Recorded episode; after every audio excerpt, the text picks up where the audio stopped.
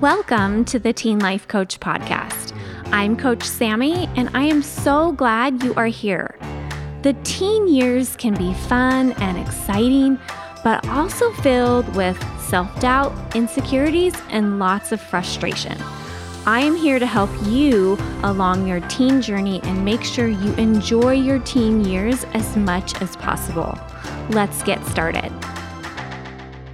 Hey, hey, welcome to the podcast this week, you guys.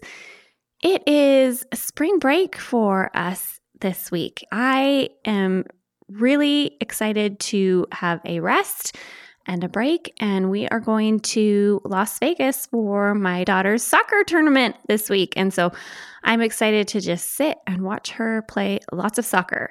It's going to be great. We're going to be hanging out as a family and just being together. So I don't know when your spring breaks are because everybody's is always different, but hopefully you get to enjoy or relax or have some fun during your spring break. Okay.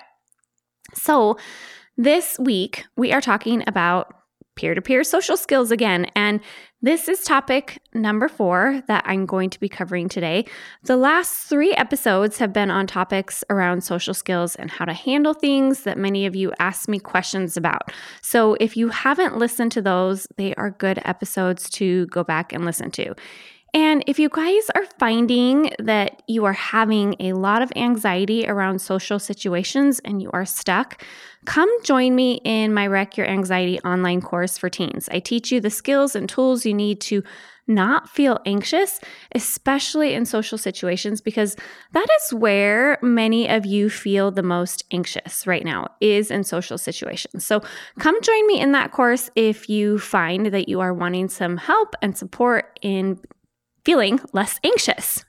So, for today, I want to talk to you about the number one reason you are not using your social skills. So, for many of you, you know how to talk to people, you know how to say hi, you know how to start a conversation, you know how to be social. You don't need me to teach you basic social skills, you already have them but you are just not using them. And when you stop using them, you get out of practice and then they become rusty or not so sharp, and it's harder to feel comfortable using them. So, I want you to always be practicing your social skills. Don't get out of touch with using your social skills. I know with COVID, so many of us lost our social skills. Even I did. I felt like after COVID, when I went to things around people, I was like, oh, I don't really remember how to interact with people.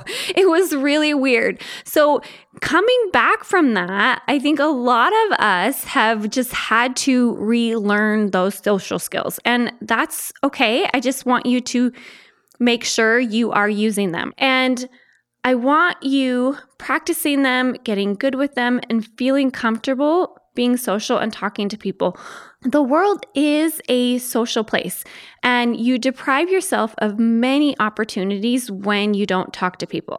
And many of you ask me, how do I go up to a group and start talking to them? How do I include myself in social situations? And I want to answer that for you today. And the way I'm going to answer this question is by first helping you understand why you are not going up to people and talking to them. And this is the number one reason why you guys are not being social. And it's this sneaky little sentence in your brain, and it causes a ton of problems. this sentence is, they don't like me which is if you listen to last week's episode, we talked about judgment and judging others. And this is actually a way that we judge others where we think they don't like me. We worry about them judging us when in fact, we are judging them and we are believing like it's a fact that they don't like us. Now, how often do you find yourself thinking this thought in your day to day life?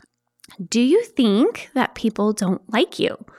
Okay. And you may not actually go all the way to think like, oh, people don't like me, but your brain might be thinking something more like, well, I'm not their favorite, or maybe they don't want me around, or maybe a some kind of version of they don't like me. So, let me give you an example of how this belief about others affects you socially. Let's say you go to a school football game and you see some of your friends talking in a group, and then there are also some people talking in the group that maybe you don't know very well, and your brain thinks, oh, they don't like me, or maybe those other people don't want me around, or some version of they don't like me, okay? Something along those lines. When you think this sneaky little thought, do you know what happens? You feel really insecure or scared or inadequate. And when you feel these feelings, what do you do? Well, you definitely don't go up and say hi or involve yourself in the group. You shrink away and avoid the group and remove the possibility of making more friends or getting to know these other people and showing them that, hey, you are someone that they would want to be friends with. You end up making the decision for them before they even have the chance to decide if they like you or not. You basically remove yourself, like you take yourself out of the social game completely when you avoid people. And so, thinking that people don't like you or having thoughts about people not wanting you around or thoughts about maybe you not belonging or not fitting in never helps you actually involve yourself in social situations. So, number one is you have to stay away from that line of thinking of that people don't like me or any little sneaky version of a thought like that. Now, here's the other thing I know what you're saying because I have heard it so much before. You're going to tell me that you know that these people don't like you for sure. And you're 100% positive that they don't like you. And they've said stuff before, like they've even told you that they don't like you. And you tell me that these people that don't like you have power over you to make your life difficult and that they can turn everyone against you. And so it's really important that you avoid them altogether. And they're going to talk to your friends about you and make them not like you. And they're going to turn everyone against you. And the fear here is very real. But I just want to stop you right here and help you to realize how much power over you you are giving to the people in your life who you don't think like you, or to the people in your life that you know don't like you. You are letting these people that you really believe don't like you make life decisions for you. Okay. You are letting these people decide who you talk to, what activities you attend, how you even think about yourself how you think other people think about you. Those are the decisions that you are letting those people be in charge of for you. So, in this case, I'd like to ask you guys if I wanted to make a million dollars, would I go to someone who has only made $500 in their whole life? All right, now think about that. If I wanted to make a million dollars, who would I go to to teach me how to make a million dollars? I wouldn't go to somebody who's only made $500 before because they wouldn't know how to make a million dollars.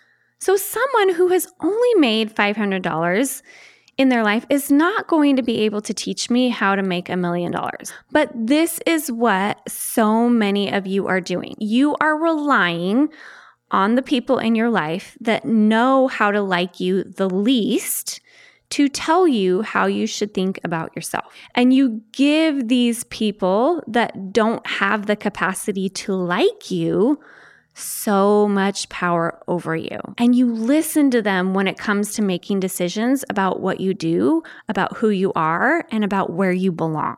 And the more you care about people's opinions who know you and can appreciate you the least, the more alone you will become.